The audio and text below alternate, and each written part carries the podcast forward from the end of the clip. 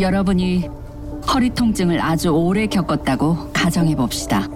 통증의 원인은 아무도 모르죠. 그때 한 의사를 찾습니다.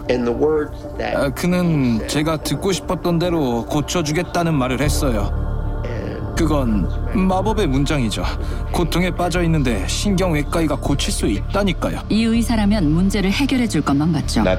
아, 좋은 리뷰만 잔뜩 있고 칭찬글이 두 페이지 넘게 이어졌어요. 그와 대화해보면 저절로 호감이 가고 똑똑해 보여요. 재치 넘치고 매력적이죠. 그는 언제나 의사가 될 거라고 말했어요. but he has this dark side. 하지만 그에겐 어두운 면이 있었죠. 어, 남들과 떨어져서 혼자 있고 싶어 했거든요.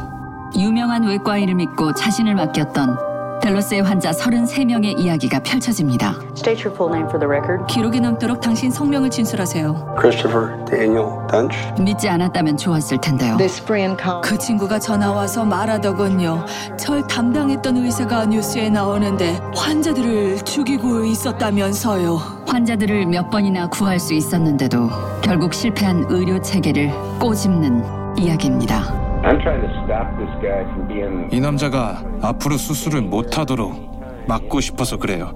언제 어디에서든지요. Have you ever been under the 환자에게 척추 수술을 하는 동안 어떤 종류의 마약에든 취해 있었던 적이 있습니까? I take the fifth. 다섯 번 있습니다. 수술이라고 말할 수 없는 행위에 오히려 살인 의도를 지녔다고 봐야죠.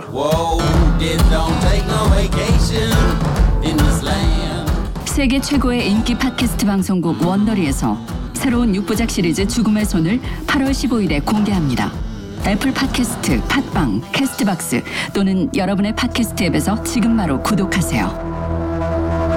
That's not how that story. 이렇게 끝나선 안 될 이야기였어요.